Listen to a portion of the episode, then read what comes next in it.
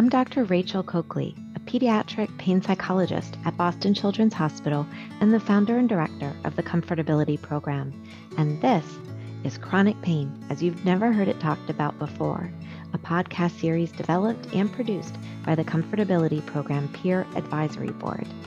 The amazing teens and young adults you're going to meet in this podcast episode are here to offer up some of their best learned tips and tricks for coping with pain, spread some great science-backed knowledge, and importantly, to let people who are struggling with chronic pain know you are not alone. So let's dive in. We're really glad you're here.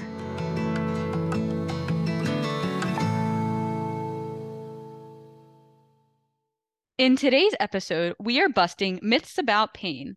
To help us sort through all the information, we are excited to be joined by Dr. Bobby Riley and Dr. Rachel Coakley, a physician and a psychologist who are experts in pediatric chronic pain. Dr. Riley is an anesthesiologist and pediatric pain physician, the director of the Chronic Pain Clinic in the Pain Treatment Service at Boston Children's Hospital, and the medical advisor for the ComfortAbility Program.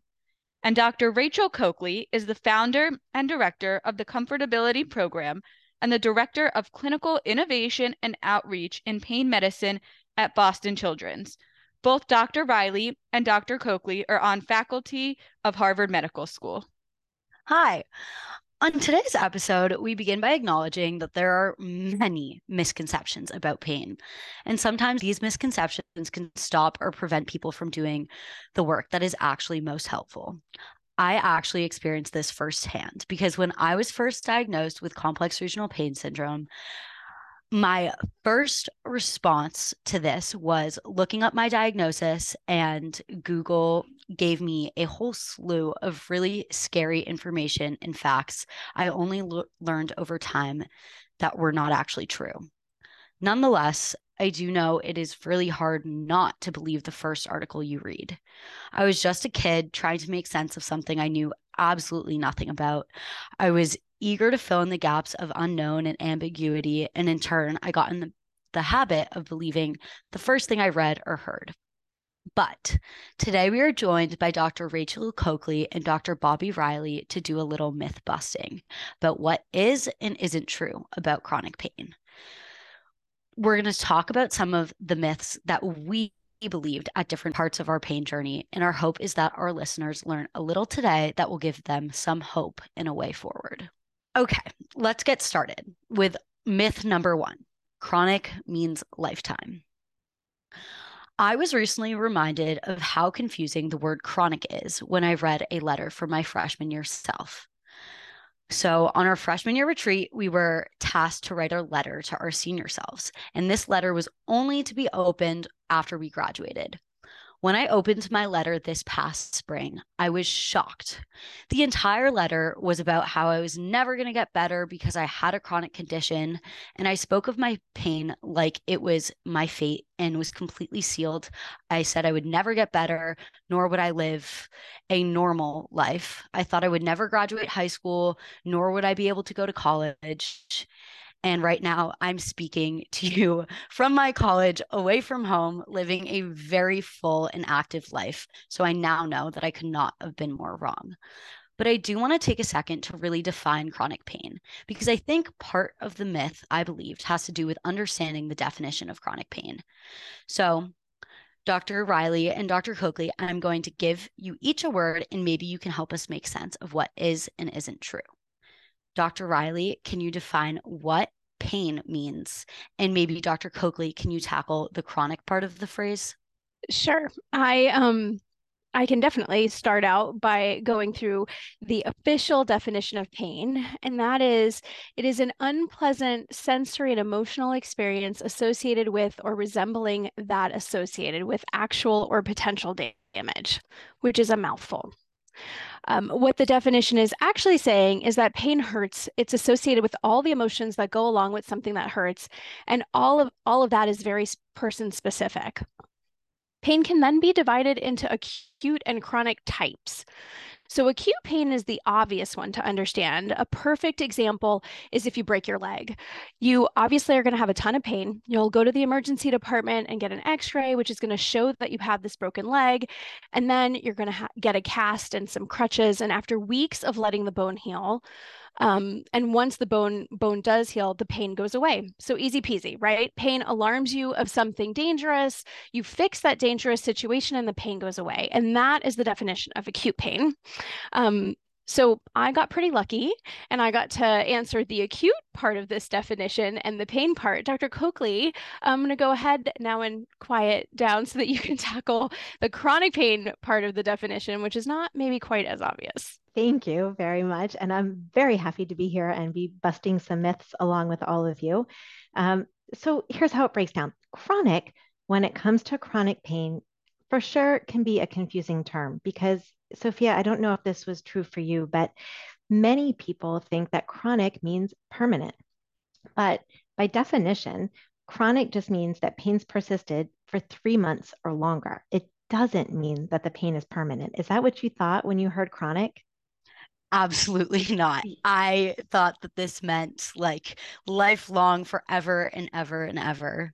I know, it's such an important distinction and the term is definitely confusing. I've met a lot of people who feel like being diagnosed with chronic pain means that they're going to have pain that lasts forever. But the reality is it's just a descriptor and it just means that the pain has already lasted for at least 3 months. It doesn't describe or predict when it will get better. What we know from research is that lots of kids do recover from chronic pain. So if you've been diagnosed with chronic pain, I want everyone to know that it means that your pain's gone on for several months. It doesn't mean it can't or won't get better. There's another really important characteristic, though, to chronic pain, different from what Dr. Riley was talking about.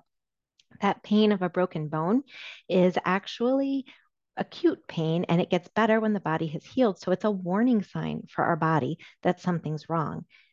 Usually, in contrast, chronic pain means that the pain is not protective. It's not telling us about a broken bone or about a problem that needs attention like that.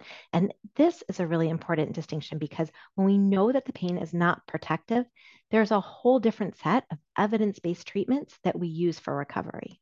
That's a great way to define those two words. When I first got diagnosed with chronic pain, I was really under the assumption that having chronic pain meant the way I was feeling at 14 years old was going to be the way I was going to feel for the rest of my life. Mm-hmm. So here's another misconception. When I was first diagnosed, I was also under the assumption that my pain would be fixed in a short amount of time and that it wouldn't be necessary to implement other coping strategies that would prove to be more beneficial. I had nearly 3 years of chronic pain before I even figured out that I wouldn't necessarily be fixed by a pill. I would be fixed by a combination of coping strategies and lifestyle changes. It was a very long, difficult few years of waiting, visiting doctors, trying procedures, and undergoing surgeries, nearly all of which did not actually get to the central problem. Looking back, I think part of my experience was not realizing that not all types of pain can be fixed by medication alone. So let's call this one myth number two. Medication is always the best way to manage chronic pain. Dr. Coakley and Dr. Riley, can you set us straight on this one? Definitely. Dr. Coakley, I can start on this one. Brooke, lots of patients come to see us with this misconception that all they're going to really need is medication to treat their pain, and then everything will get better. But it's like Dr. Coakley already mentioned, chronic pain is complicated. And unfortunately, there isn't a medication available to just stop chronic pain from being processed. That said, we do use medications to help, and the use of medication in chronic pain is typically going to fall into one of two categories. We're either going to use medications that are going to be used to treat triggers of the nervous system, and examples would be things for inflammation or nausea, or we'll use medications that are going to calm the overall nervous system down, which we term neuromodulators. And this is really an umbrella term. All neuromodulating medications are going to be borrowed and are either going to be originally used as anti-seizure medications, which certainly we do not think that pain is caused by a seizure.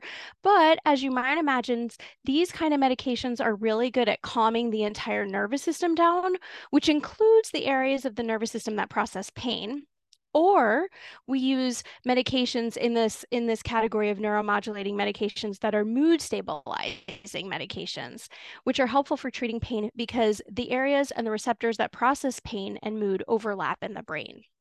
Now, the only other thing I think that's really important to realize about any of these medications is that the use of these medications to treat chronic pain is going to be personalized, and it's really important that patients work with their providers to determine which medications are the best to be used in each patient.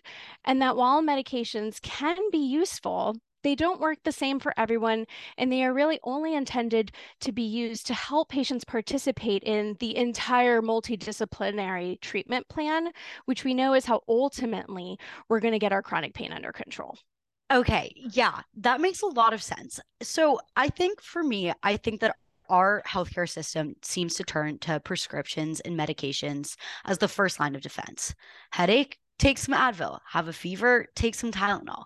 However, in my experience, the medications I was prescribed for my chronic pain actually did practically nothing to help me, whereas the cognitive behavioral therapy, the physical therapy, and the occupational therapy I did and participated in really, really did help. Obviously, Dr. Riley, as you mentioned, pain journeys are a deeply personal experience, so I do want to acknowledge that my experience likely is not universal. So Brooke and Bridget, I was wondering what your experiences were with medication. So actually, I was prescribed pretty strong medication right from day one of having chronic pain, but taking the medication didn't really seem to do much. And in the end, it seemed to cause more side effects than the intended purpose. It actually really wasn't until I intentionally went to a pain rehabilitation program and adapted a more holistic, multidisciplinary approach with physical therapy, occupational therapy, psychology. Like Sophia mentioned, that I really started to have the biggest breakthrough in terms of lowering my level of pain and resuming daily function. So for me, unlike Sophia and Brooke, I did not start out my pain journey with taking prescription medication. I had doctors try to put me on a whole bunch of different medications, and I got differing opinions from many professionals. So I decided it wasn't good for me, and I decided I didn't want to take them. So I actually I went through my pain journey without taking prescription medication, and I focused a lot on like active coping strategies, PT, OT, psychology, but it did take me a while to get to that point. But I think, like Sophia said, like everyone's experience with pain journey is different, and medication. Yeah, for sure. As I'm listening to the three of you share these personal stories, it's really interesting that medication was recommended to you at different times. It didn't end up being part of your solution, but it is for a lot of people. And I think, I just want to comment too on what Dr. Riley was saying, because the classes or the groups of medications that we use, when you hear, if you're not familiar and you're not used to sort of talking about these medications, mood stabilizing medications or seizure medications, they sound like heavy hitters. And I think, what people don't really understand is that sometimes they're used in really baby doses, and they're really used to sort of, as Dr. Riley said, get people to the place where they can engage in the word that everyone is tripping over, which is multidisciplinary treatment. It's a mouthful. But the thing is, I tell all of my patients, there is not a one-size-fits-all kind of solution for the recovery of chronic pain. And medication can be useful for some people, but it's part of the bigger picture for how we get people back on track. And usually the best approach is to tackle the pain from as many angles as possible. If you listen to the first episode, you might remember that I use a metaphor to describe our treatment approach to chronic pain. And what I say is, when you've got chronic pain, you're like a tricycle with 3 flat tires. And to get going again, you have to fill all the tires.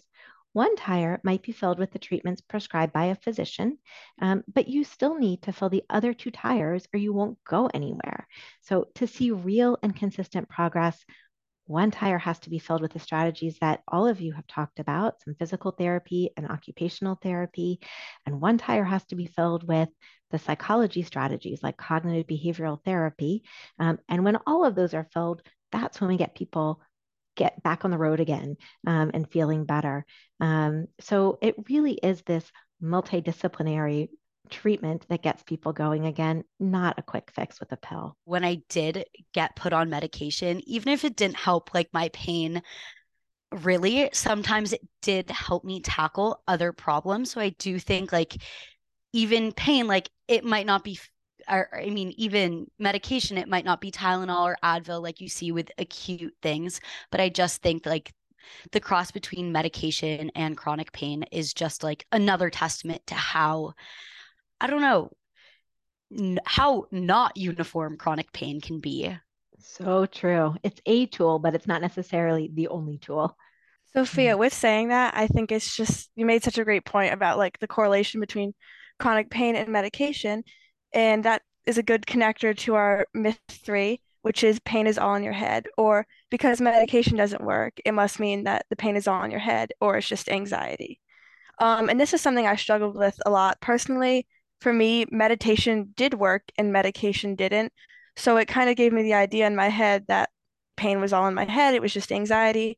And it was a huge myth I had to face about my chronic pain, which is just because you can't see it and just because it doesn't behave like acute pain and regular pain doesn't mean it's not real or it's in your head and it's just anxiety. Yeah, I really resonate with this. And I think that this is something I also struggled with a lot because I had in my head that like regular pain or normal pain was acute pain, and that I had in my head that all pain should manifest the way acute pain does. And obviously it was a hard pill to swallow, no pun intended, that my chronic pain didn't manifest like this. And I did struggle a lot with thinking that maybe it was just all in my head because it doesn't look like every other situation I've seen pain in. So Dr. Coakley, I was wondering if you could help us out with this and specifically help us out with how the brain-body connection comes into play and what does this mean and how does this mean the pain is not in your head? That is a great question. And it's actually a really common question. And when I first meet, I'm a psychologist. So when I first meet with patients, I have to start here and explain my role in helping to treat pain. Like this is the elephant in the room, right? Like I have pain and I've been referred to see a psychologist. How does that mean that the implication somehow isn't that pain is in my head, right? And so that's sort of where I start my conversation with people. One way that I do it is to use a computer comparison when I talk about chronic pain. And I often explain that chronic pain is like a software glitch. So imagine you have a computer that's not working. To fix the computer, we might first check all the hardware, right? You check to make sure it's plugged in, you check the wires, make sure there's no fray, you check the motherboard, you check the cooling fan. If everything looks good, if the hardware looks good, then you know that the problem is probably with the software in the computer, that the messaging isn't working properly. Well, in human terms, it's kind of the same thing. This software that's not working, there's no hardware problem with chronic pain. There's not usually a broken bone or something like that that needs to be fixed. It's a software problem. And the software in the human body is the communication or the connection between the brain and the body. So that communication is run by our nervous system. And what happens is that the nervous system can get glitchy. It can get stuck in the pattern of producing pain because it thinks it's protecting you. And so the more the neurons in the brain are triggered to produce the uncomfortable sensation of pain in the brain, the easier it is for them to produce the discomfort in the body. And it creates this sort of unwelcome habit. We know that with chronic pain, the pain itself is this nervous system communication glitch, and it comes from the brain, but it's not the same thing as saying the pain is in your head, because that makes it sound like the pain is not real. And for sure, chronic pain is real pain. hearing that pain is in your brain and is not in your head is really validating to hear as somebody with chronic pain, but also I can imagine for people who are a little concerned that it's in their head or if they're making it up, understanding the background behind chronic pain, how it actually happens, and how interconnected the brain-body connection is really important and can really be life-altering to hear as somebody with chronic pain, as that it's not something that is just they're making up or seeking attention, but it's something that it's happening in their body, but it could be fixed. I agree. And I think that validation is so important, and hopefully healing for people, like the start of the healing is to realize that this is valid. It's a well-recognized, well-studied problem, and there are real treatments and solutions for it.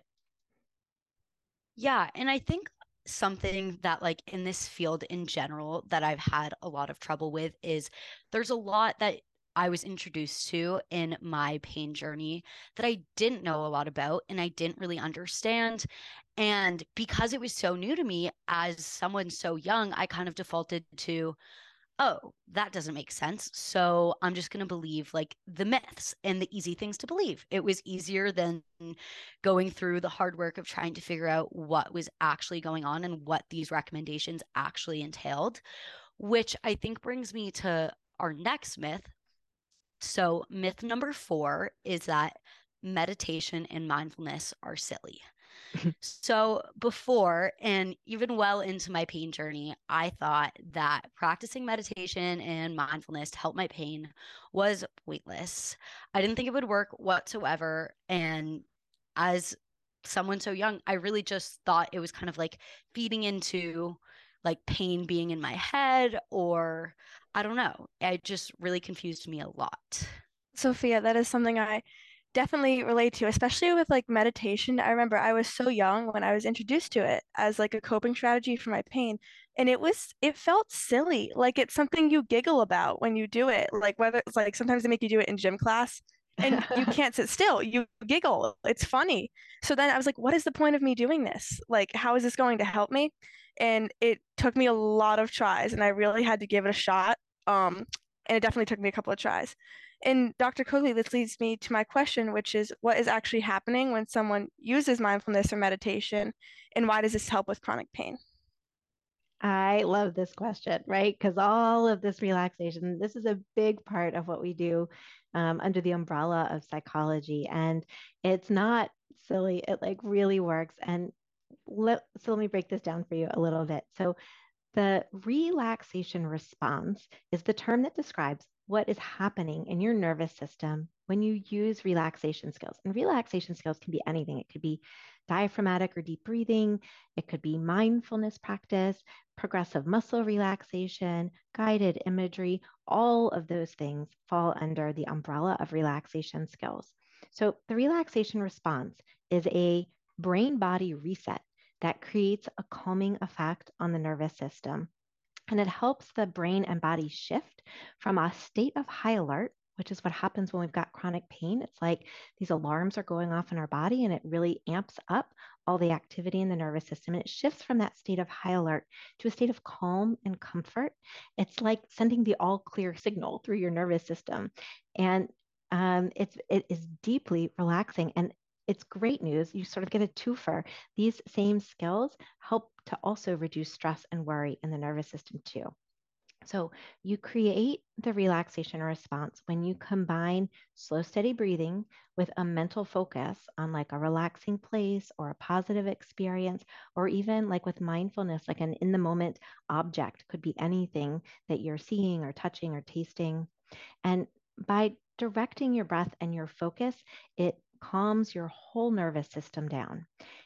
You can trigger this relaxation response when you engage in these skills for usually like 10 minutes, I would say. If I can get people to do 5 minutes of relaxation a couple of times a day, that's awesome. But 10 minutes, you're going to really set yourself up for success with this. And when the relaxation response is triggered, the whole nervous system stops paying so much attention to the hazard signals of chronic pain or discomfort and resets to sort of normal, calm, healthy function. What happens physiologically is the heart rate slows and steadies, breathing becomes deep and comfortable. You move away from sort of that shallow chest breathing to that more deeper diaphragmatic breathing. Your muscle tension relaxes in places you didn't even know you were holding tension, like your jaw or your hips or your back, and your thoughts calm down and focus as well. So all those ping pong racing thoughts, they settle down and get focused too. So any of the relaxation skills that I mentioned can be used, but also if sitting still and trying to meditate isn't your thing, you can use yoga to create the relaxation response. Acupuncture can help create that too, or even Reiki and massage sometimes can be helpful from that as well. One other question though, I think is really important. I get this question a lot. People say like, oh, I rest all the time. I'm totally relaxed. Like I'm not stressed at all. Resting and the relaxation response are two totally different things. You can think of rest like a quiet time without moving, you know, and rest happens when you're doing things like sitting on the couch or taking a break, laying quietly in bed, watching a show, you know, playing a video game. That can be considered rest. And sometimes in the recovery from chronic pain, having planned times for rest is really important, but they don't trigger the relaxation response. They're not sending that calming effect through the nervous system in a way that helps the body reset from those chronic pain alarms. Does that make sense? It's also really interesting because as I'm thinking and listening to your response, I'm thinking about how much my meditation and mindfulness practice has shifted throughout. Learning about it in the beginning of my pain rehab journey, I've gone through periods of time where I absolutely love doing yoga. I've gone through periods of time where I love doing guided imagery. I've gone through periods of time where I love doing progressive muscle relaxation. So it really is, once you figure out what kinds of ways to relax your body that you like, there are ways to change it up. There's different types of yoga. There's different types of relaxation. I really like doing meditations in the morning sometimes. Sometimes I like doing them at night. So it's really kind of a fun experiment to do to figure out what works best for your body and what your body needs that day.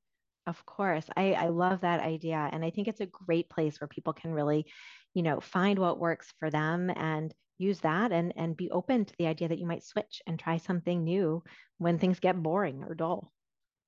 Yeah. And I also think like back to your point about like the difference between mindfulness and meditation type of rest and watching a show type of rest. I think like for me, something that was really interesting to realize was that like even when you're watching a show, you're not really like stopping. When I'm watching a show, my mom makes fun of me all the time. I'm also on my phone. I'm also looking at this. I just need to be doing everything, a million things at once. Yep. And while that might be helpful from a distraction standpoint, it can be really mentally exhausting when you never just have a time alone with your thoughts and to like really like, I don't know, check in. I feel like I would take for granted a lot, like how little I checked in with my thoughts and like how little I checked in with my body. And that was such an important life skill to learn, like pain, no pain. I mean, whether it's like, I don't know, like journaling or doing a meditation or whatever it may be, I've really seen that like it's across the board like really good just to like have times to check in with yourself. Agreed. I couldn't agree with that more.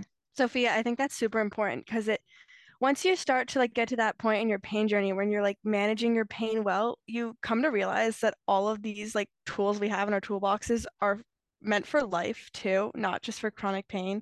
And like, you'll gradually see that as you progress in your pain journey. But it was something that like really shocked me too, when I was like, wait, this is for when like I'm stressed out about a test, not just for when like my foot is hurting. Like it really can be applied everywhere. And that is what I think is so great about these coping strategies and mindfulness and meditation.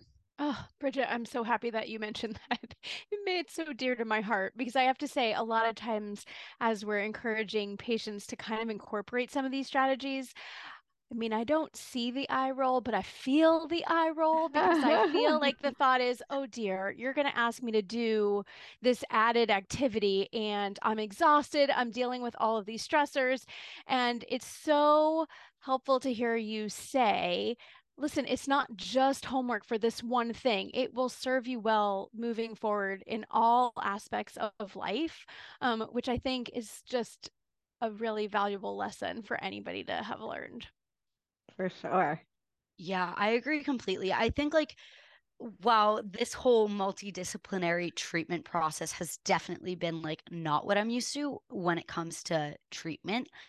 I do think it showed me a lot of really, really valuable things and kind of just emphasized how much I would take for granted. Yes, I'm a student, but I'm also a person who has a body that needs to be taken care of, and exercise is important, but also mental exercise is also important, and checking in is really beneficial, and I just don't think it's talked about enough. So I do think it was really good that this kind of pushed me in that direction. That is awesome. But going back to our myth busting, yeah, I do want to talk about our next two.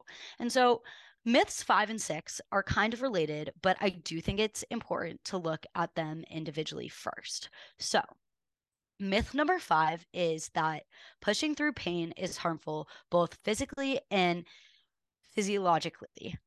So for starters, I think that many people with chronic pain have been told they need to push through their pain, maybe do some physical therapy or exercise. Even though it hurts, it's really important to push through because in the long run, it will pay off.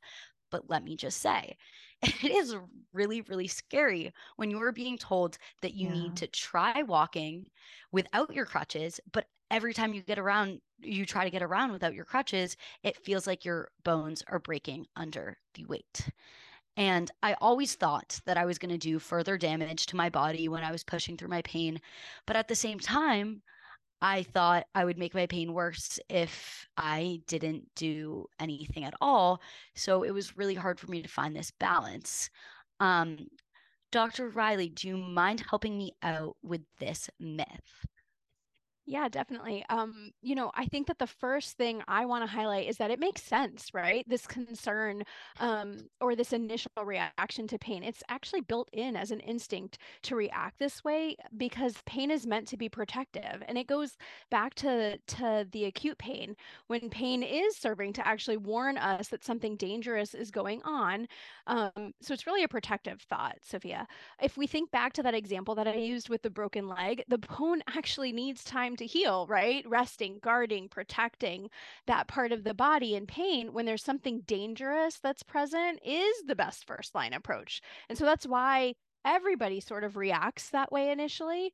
But again, this response is really only going to be helpful to address pain when it's a warning and there is something dangerous that's going on in acute pain. And as Dr. Coakley mentioned earlier, once we've been reassured that pain is no longer protecting us from something dangerous, even though it is still just as hurtful, we then have to work on strategies that are going to allow us to go against our natural response to pain, which is that worry that something dangerous is going on and that we might do more harm and we need to protect the area.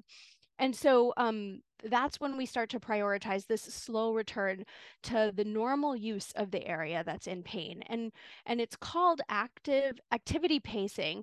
And we use it to restore daily function, where we use both physical and psychological strategies to accomplish our goal. And what we know is that increasing activity early as part of the recovery process involves exposures to activities and situations that are going to kind of trigger that fear response initially, but learning to work through these situations actually help to increase flexibility in that natural fear response. And it's a really important part for recovery from chronic pain. Yeah, I definitely think that was kind of hard for me to shift my mindset, going from, okay, we have this kind of universal belief that don't push through pain, you're going to do damage to yourself. But then I was like, okay, maybe chronic pain doesn't behave this way.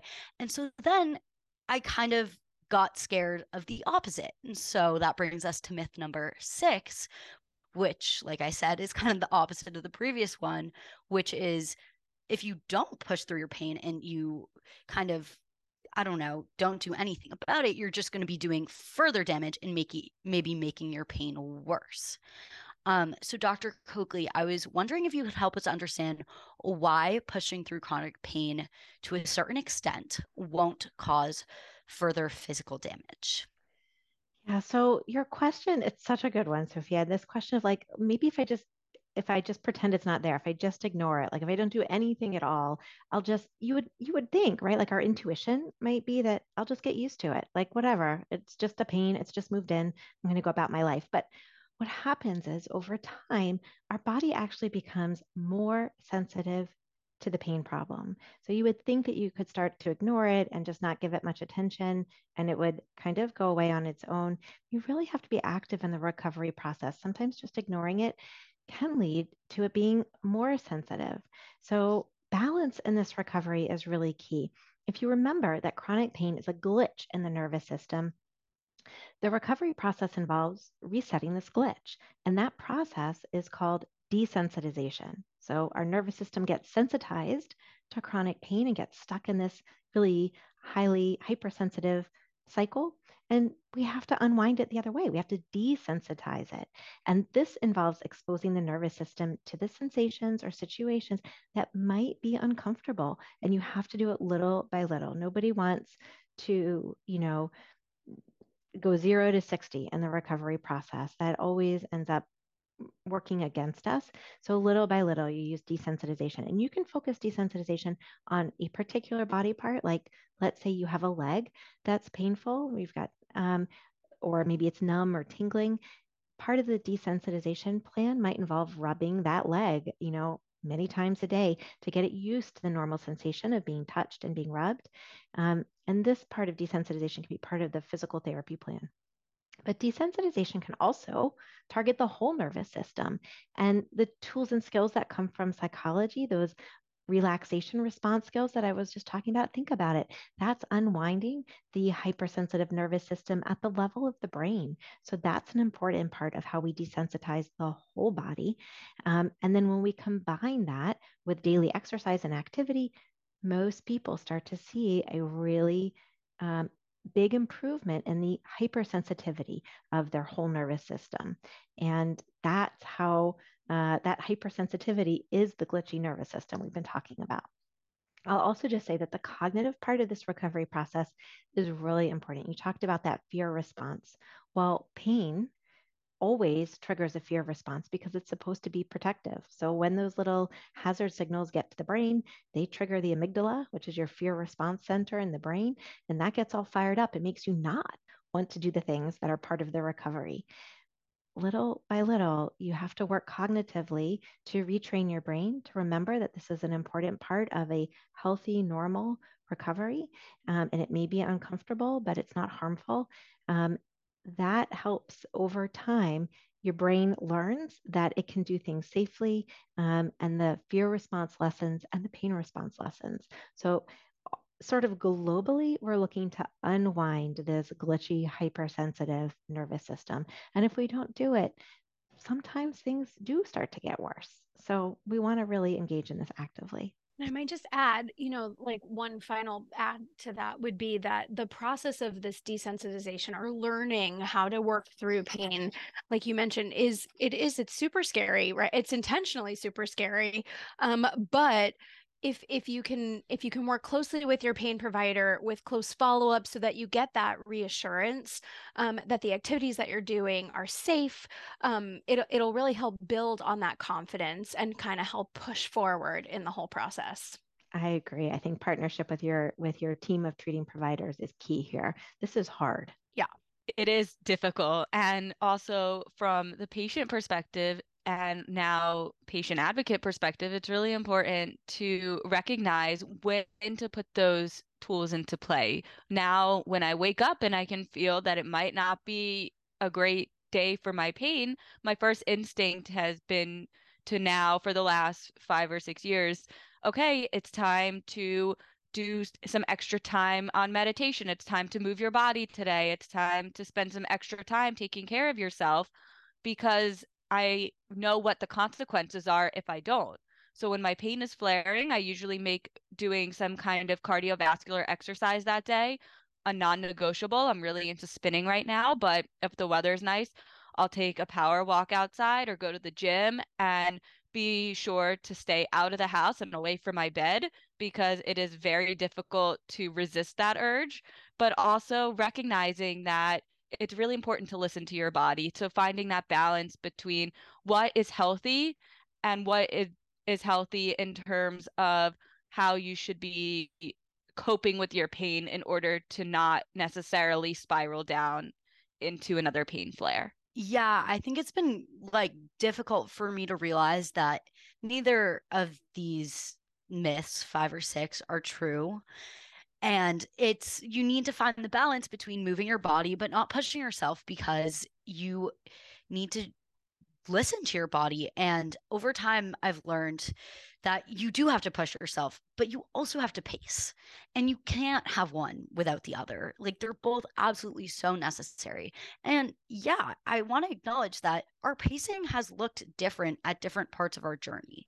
The amount I've had to push or pace has varied over time, and it still varies day to day, depending on what's going on in my life. But it's just non-negotiable that pacing does exist, and it's really, really important.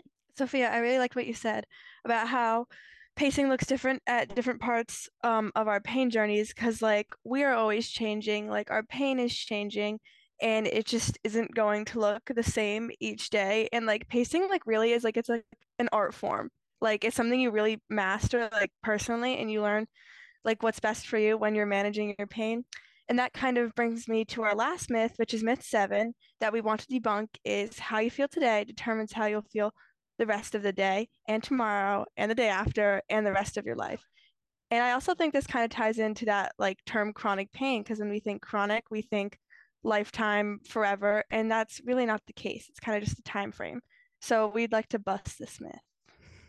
Yeah, and this feels really important and close to my heart. I mean, I think that we've all, at some point or another, have heard people talk about how chronic pain limits one's ability to do things in a very objective way, almost like a video game. You have a certain number of lives, and you have to do a certain number of tasks in your game or go on a certain number of adventures, but when you run out of lives, you need to wait a designated amount of time for your lives to recharge. It's almost like Candy Crush, when you have to wait for your 3 little hearts to come back. So I'm wondering how much of this is true and how much of this is a myth. This one was so real in my life for so long. I was really nervous about pushing myself and crashing the following day. I remember my junior year of high school, I was a competitive dancer, and I had a dance competition where I was going to perform a brand new solo for the first time. I was really excited to perform this new routine, but I also didn't think I was going to be able to go to school the following week because the pain would be so bad from all of the rehearsals and staying out the competition for 12 hours a day and then going to the competition the next day and being able to perform with my best foot forward on stage. And this is really infinitely different than what I can do now. I don't think of things that I do as if I'm not going to be able to do something tomorrow or how that's going to affect me a week from now with my pain. Working out is a central part of my daily routine when, for example, I mean, the length of time changes based on a variety of factors, but pushing myself is not something I ever think about when it comes to choosing whether or not to work out or not to work out, for example.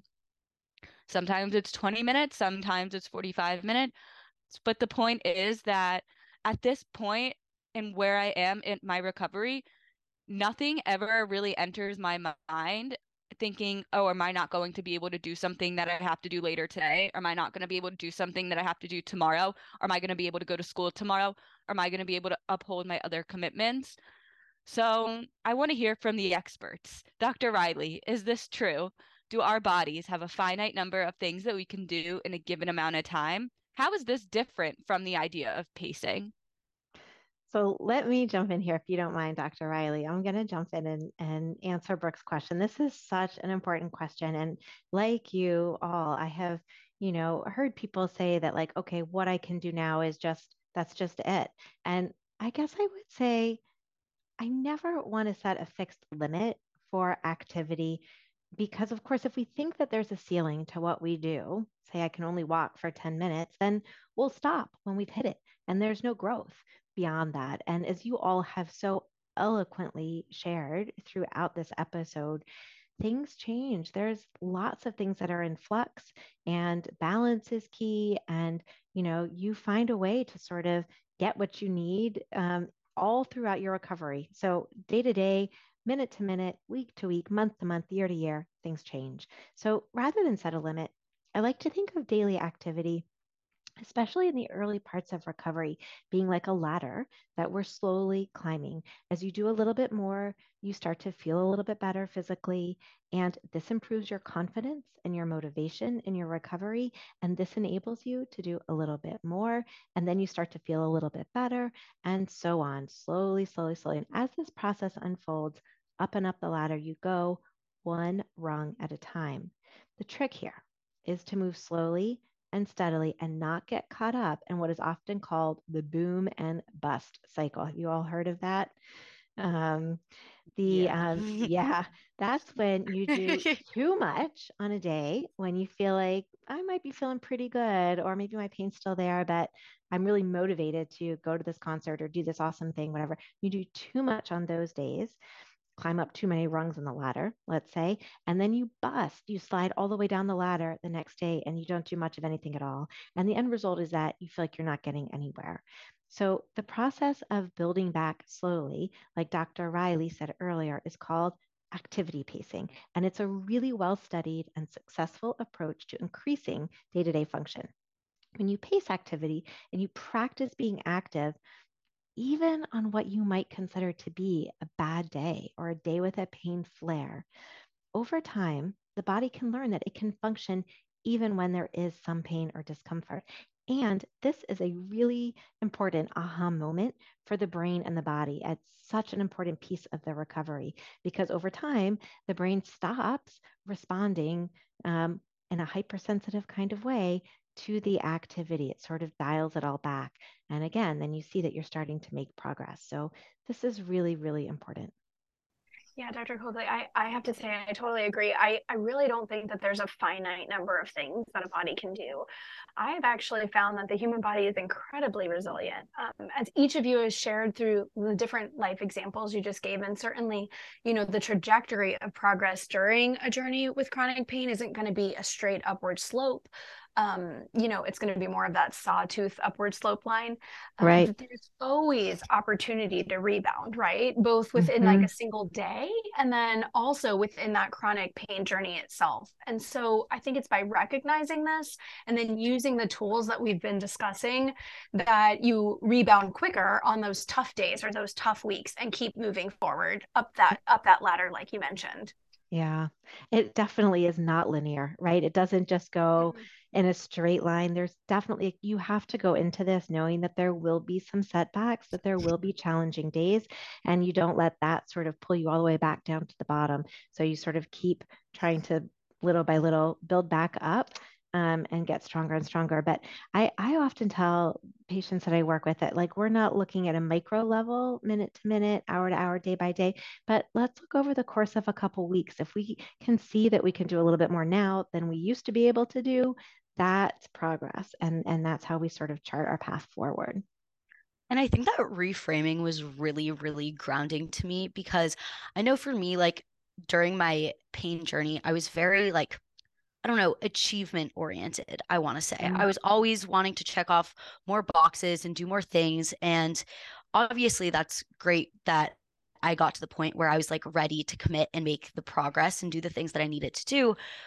But also, like, it at times clouded my judgment and kind of, like, led me to this all or nothing thinking at times, where I was like, okay, if I can't do absolutely everything on my to-do list for the next 2 weeks in one day, I failed. And it's just, like, a really hard cycle to get in and leads to being very hard on yourself for no reason. And so I always found it very grounding just to kind of, like, step back and, like, think about how far I had come and how, like, even if one thing, even if I was upset that, like, 30 minutes of doing some physical activity was really hard for me that day, at one point, 30 seconds was really challenging. Totally. And so I don't know. I think it's comforting to know that there aren't a finite number of things that we can do, and our bodies change and people grow in areas, and yeah. So true. So true. We don't want to put any sort of, arbitrary limits on what it is you can do. You all are a testament to that for sure. Okay. I wonder, Dr. Riley, maybe you and I can turn the tables a little bit here. I wonder if we could end our myth busting episode by asking our peer board members that are with us today, Sophia, Bridget, and Brooke, a few questions. You all have had the chance to ask us a lot of questions, and we have loved the chance to myth bust with you. And have loved hearing your experiences, but can we close by asking you some of our questions about your journeys? Is that cool? Are we in? Of course. Okay. Let's do it. All right. Dr. Riley, do you want to go first? Yeah, definitely. I would say, though, it has been so fun to help bust some of these myths. But here's my question for you guys now. So you've each had to contend with the different myths, and in some cases had to learn the hard way about chronic pain recovery. Is there a time that you remember when things started to click, and you could actually start to see life getting better? And then I guess I have two questions. What was that turning point like for each of you? Was it kind of like a sharp turn, or was it this like slow, wide turn in terms of the process? So for me, it was my 5th day at my pain rehab program. And I went to this program nearly 5 years after having chronic pain. I was in the summer after my junior year of high school, in which I missed nearly a quarter of that year. I was preparing to not go away to college. I was really preparing just to keep living my life as I was living it, which was not really doing much of anything because I really didn't think this was going to work. At the beginning of pain rehab, I could hardly stand up. I could bear the hotel that we were staying at was across the street from the hospital where the rehab was at. And I could barely walk across the street to get there, to go to the pain rehab, because that's how much pain I was in. So fast forward, the first few days are okay. They're just like coasting along. The 5th day was the hardest day, but it was also the day I remember making the biggest breakthrough, and I needed to put a lot of my old habits and a lot of my old conceptions about pain aside and fully embrace the new tools and the new mindset that I was learning in this pain rehab program, because I did not think that it was going to work. And I decided that I needed a mindset shift. I learned about all of the new tools that we have covered throughout the entirety of this podcast series. And I knew that this was going to be the way that I was going to live my life moving forward.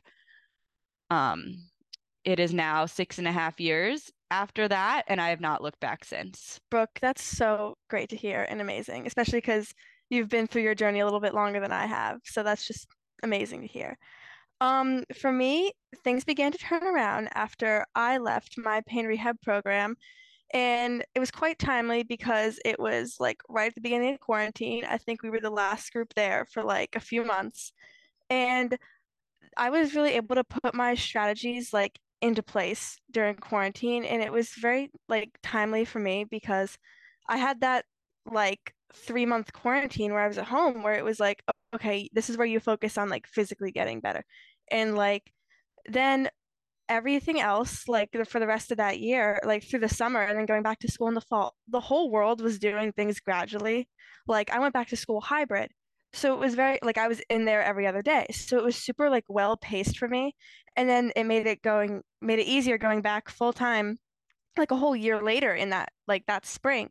But I was like, the whole world was gradual, and that was going to be my plan anyways. I was just fortunate to have like I know you might be the only one that had the quarantine work out well for you, Bridget. That's awesome. Yeah. So like, even though definitely quarantine had its like side effects, its downfalls, like personally, like helping me manage my pain, especially like physically and like doing like my exercise programs and all of that, like that time to myself was really important to help me get better. But that was like a whole year. Like, so it's definitely that slow wide turn you mentioned, Dr. Riley, like definitely not that sharp turn, but I was very thankful for it. Yeah, I kind of had a similar experience, except after I finished my program and my intensive therapies, I would say, I was kind of just like thrown back into the mix of school and everything. And I was really excited to be there. And I was kind of ready to just like turn a new leaf. And obviously, part of turning this new leaf was putting my coping strategies into practice.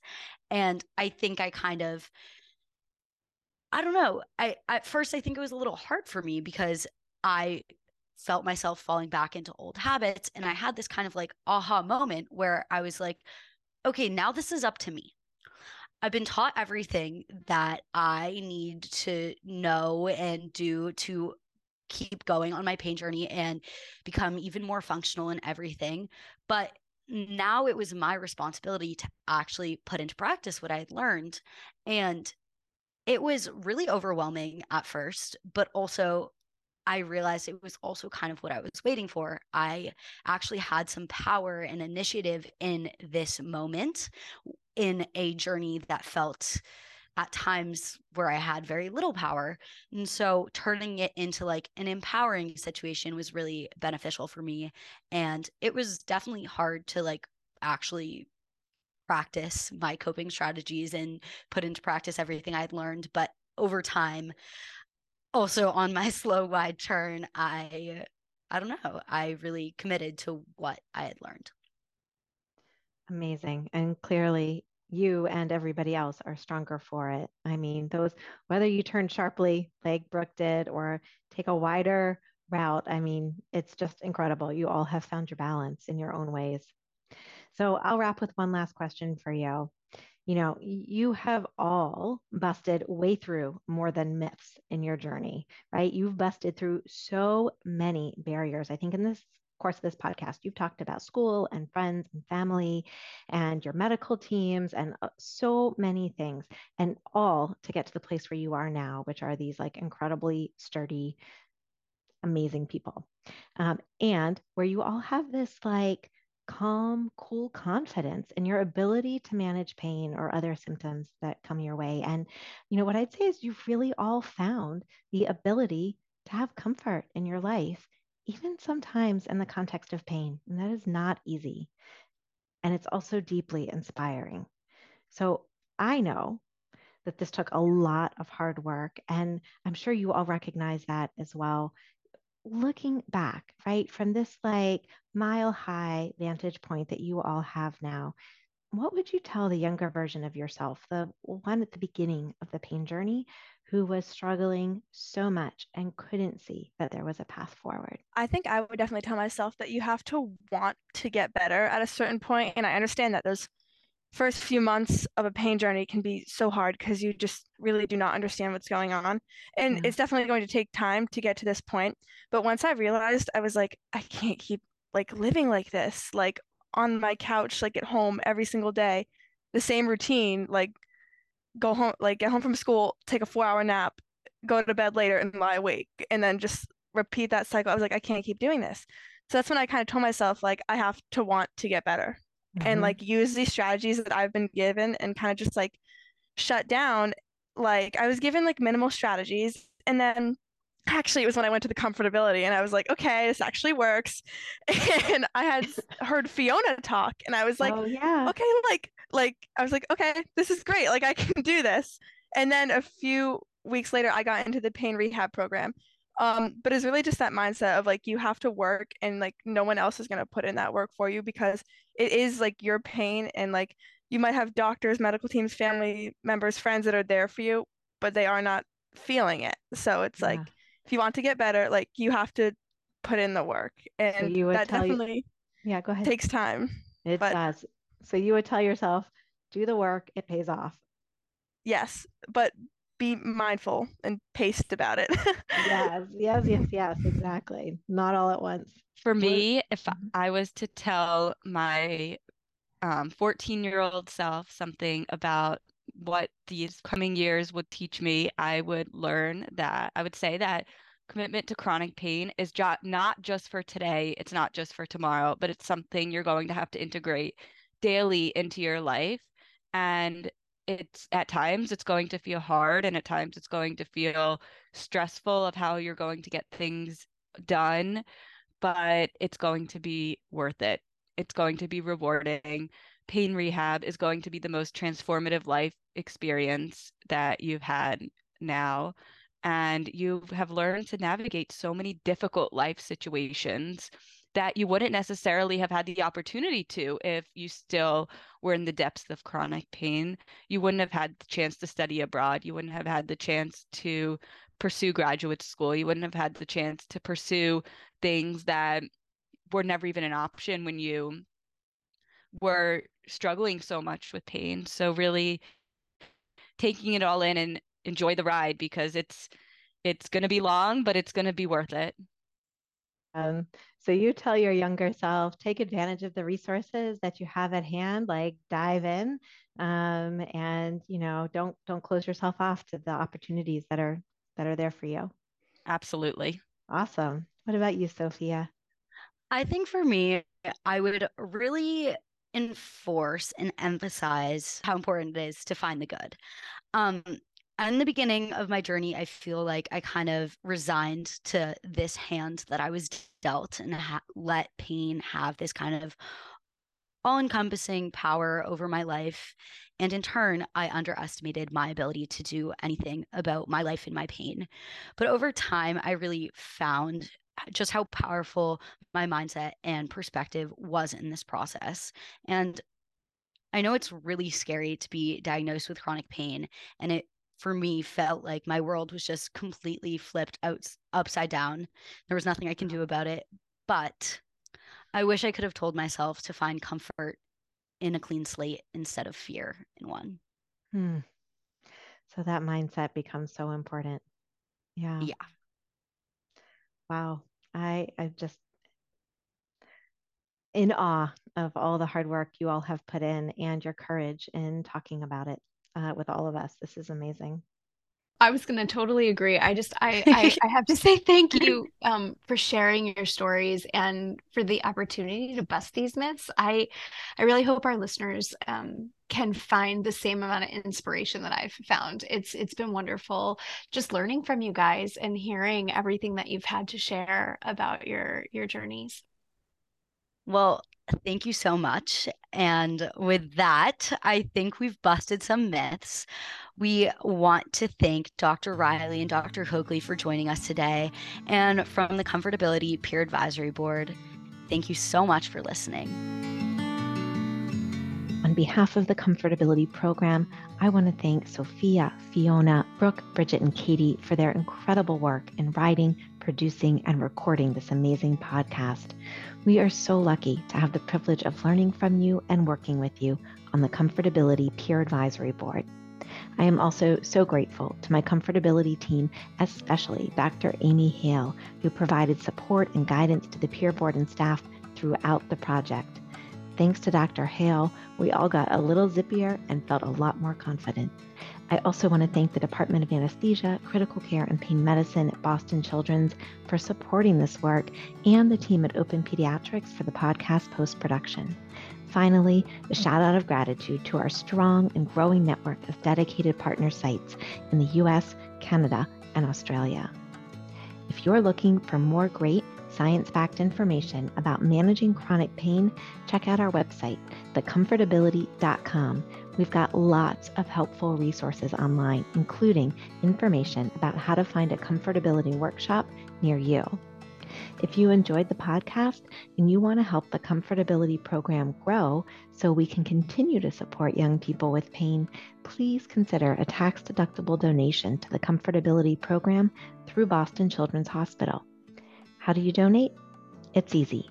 Just go to our website, thecomfortability.com, and look for the donation button in the upper right-hand corner.